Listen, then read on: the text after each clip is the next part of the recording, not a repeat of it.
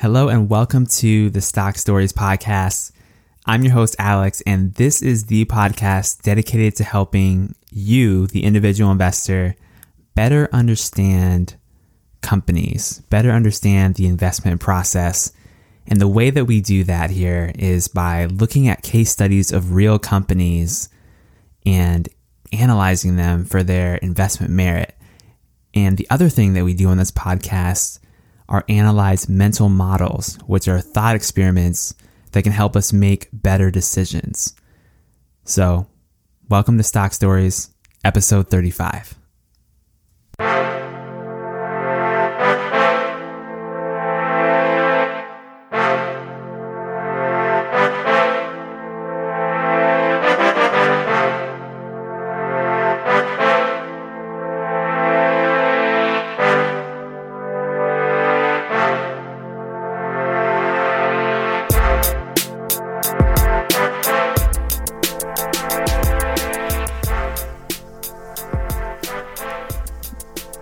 Right. Welcome to the Stock Stories podcast. Again, I am your host, Alex, your stock storyteller for today. And today we're going to be going over another mental model. So, um, we've been going through a bunch of different mental models in a bunch of different areas of philosophy, um, but mostly kind of like the general philosophy realm and also some of the areas within related to numbers, so numeracy. Um, today we're going to get back into one of the general philosophy kind of mental models. And I like this one because it's simple to understand, um, but powerful in its idea. And it crosses so many disciplines as far as its application. So let's talk about Occam's razor.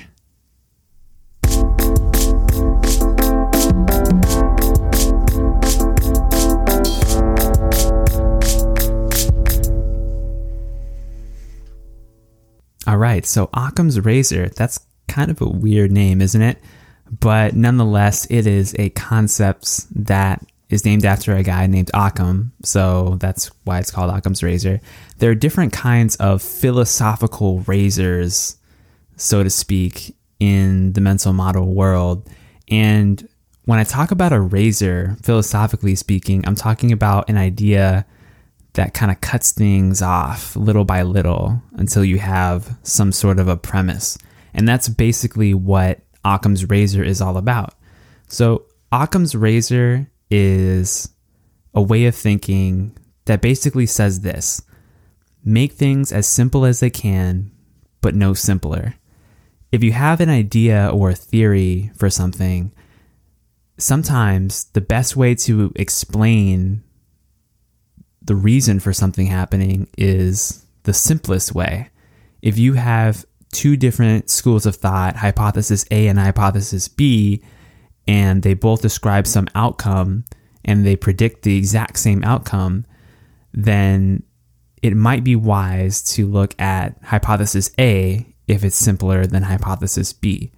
Um, this isn't always the case, but many times the simplest ways of describing things can often be the most true. So the purpose here is to use simplicity as a way of efficiently seeking truth. And that's what Occam's razor is all about. Now, Occam's razor, uh, the general philosophy of this has been around since Aristotle. But the reason it's called Occam's razor is there was a philosopher in the 13th and 14th century. His name was William of Occam and even though he didn't actually coin the term, he is attributed it's attributed to him because of the way that he philosophized as far as hypotheses and making things simpler to their most discrete elements. Um, and this philosophy has been shared by, like I said, Aristotle, uh, Thomas Aquinas, Albert Einstein, Stephen Hawking, these are all visionaries who, in some way or, or another, have used Occam's razor or at least indicated its usefulness as far as a way of thinking. So, here's a couple examples. Um, one example is from a man named Jeremy Bentham. And this guy was the founder of utilitarianism. And he spoke about Occam's razor from the perspective of crime and punishment, basically saying that the punishment for a crime should basically be equivalent to the crime itself um, and basically prevents further harm from being done, but but the punishment should not be more than that, if that makes any sense. So, in comparison, the old method of crime and punishment for most of human history was very severe.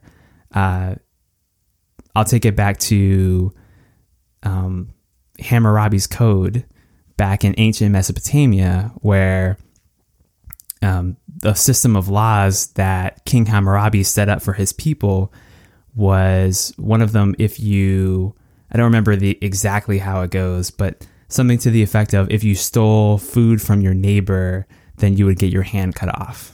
So something very severe for something that now we just would call petty theft and you know fine the person or have some other kind of slap on the wrist type of um, uh, consequence.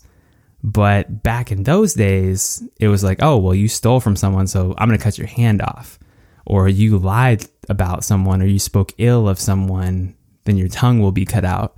So, this system of crime and punishment was really severe. And William Bentham was basically theorizing that, hey, we shouldn't create these harsh and complex systems of disincentive. Why don't we keep things as simple as possible from a punishment perspective because then we can be more efficient as a society for basically disincentivizing what we consider collectively as bad behavior. So that's an example from the legal side of things. Another example is from medicine. So I don't know a ton about the medical field, but I do know that when doctors are trained, when they have a patient come in, they are immediately looking at their symptoms. Okay, what are the symptoms that the patient is exhibiting? And based on those symptoms, the doctor is trained to look at what is the most likely cause of these symptoms. Because if we can determine the most likely cause of something, then we can treat it quicker and more effectively. So, as opposed to looking at someone who is coughing and saying, oh, well, they have some really rare disease, it's probably more effective to look at that symptom and say, oh, well, they probably have the common cold, just based on the probabilities of of that being the outcome, in addition to the fact that it's a very simple solution. Like if someone is coughing and sneezing, they probably have a cold. Uh, you don't have to be a doctor to know that. So sometimes the simplest solution is the best solution. And also, this can be described in really elegant ways, like Albert Einstein, the most famous equation probably ever, E equals mc squared, which described his theory of relativity. Uh, that equation is very simple, that it gets included in pop culture all the time. But there are so many other equations that Einstein had that were way more complex than that, but he was able to basically reduce his theory down to a very simple set of variables. And he was definitely a proponent of simpler explanations can lead to greater clarity of thought. So I just gave a bunch of examples about different different areas of life. One other one I want to give before we get to investment specific examples is theology. So this can actually go both ways. And it, it's an example of how Occam's razor can be used to justify a certain way of thinking. So, some people might say that from a theological perspective, Occam's razor basically proves that God exists because it's the simplest explanation for how the world and the universe exists in its current form. How could all of this be here in its current form if a God did not exist? Whereas on the other side of the spectrum, you might have people who say, Well, actually, let's use Occam's razor from the other perspective and say that the simplest explanation for all of this being here, this earth, this universe, and matter itself, is that a God doesn't exist. So it all depends on which way you look at it. So there are limitations to this mental model. This isn't a catch all for everything. Um, again, like Charlie Munger always says, to a person with a hammer, every problem looks like a nail. We can't always apply the same tool in our toolbox to every every situation because we're not always going to get the right answer. So, for philosophical questions such as is there a god? I mean, that's a really big question, right? You could apply Occam's razor to that, but as we've just seen, you could look at it from two completely different perspectives in a way that seems right to you, depending on the way that you look at it.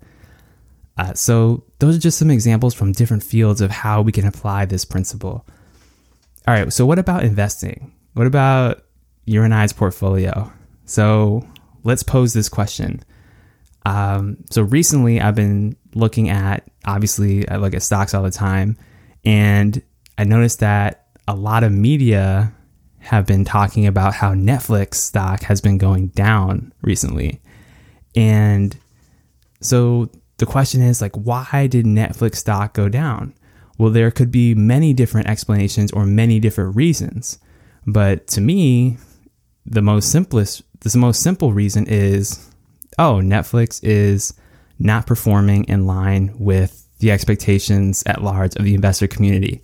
This is actually something that Philip Fisher from Common Stocks and Uncommon Profits, which is a classic book, I definitely recommend, and I'll, I'll put a link to that in the show notes. Um, he says that basically a stock will rise or fall, not necessarily based on whether the business is good or bad in absolute terms, but how it's performing relatively relative to investors' expectations. So even if a business is performing poorly, if it's performing better than people expect, then the stock price might actually shoot up. Versus if a business is performing excellently, but it's but it's uh, performing not quite as good as investors expect it to, then the stock price could tank.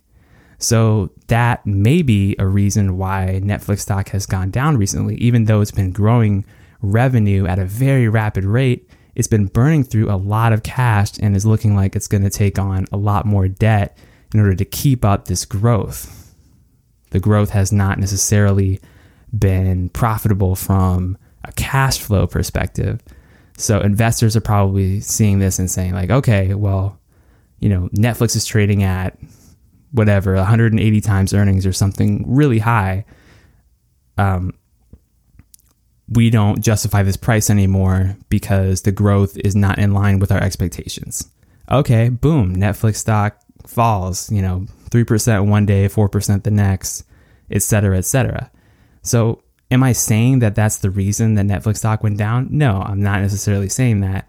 I'm just saying that to kind of use Occam's razor to theorize that maybe that simple explanation is indeed correct. I don't know, but I think it's plausible. So we can apply this in reverse too. Again, the principle of inversion. I, I love that mental model because it's so simple and so useful. Why does the stock price go up so suddenly? Well, maybe an earnings report just came out and the company beat the median analyst estimates by a huge margin. This is something that happens all the time. If you notice when companies report their quarterly earnings to Wall Street, that tends to be when the stock prices jump up and down a decent percentage, especially for certain types of businesses. Uh, so it's all about what's relative to expectations. Um, so that's kind of how I think about Occam's razor from an investment perspective, as far as one example of how it works. But you can apply this in so many different areas of life and to your portfolio as well.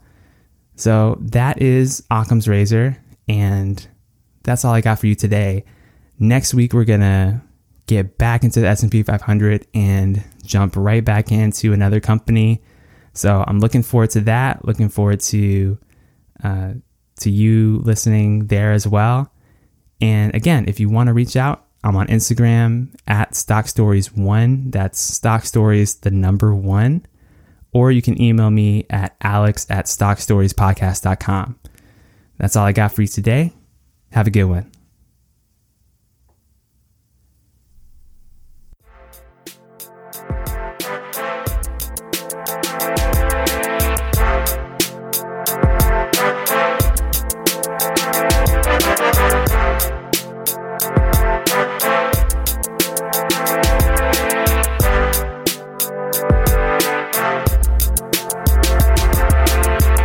The information presented here on Stock Stories is for informational, educational, and entertainment purposes only. You and you alone are responsible for your investment and financial decisions. Please consult an appropriate tax, legal, or financial advisor that can analyze your specific situation in the context of your goals and circumstances.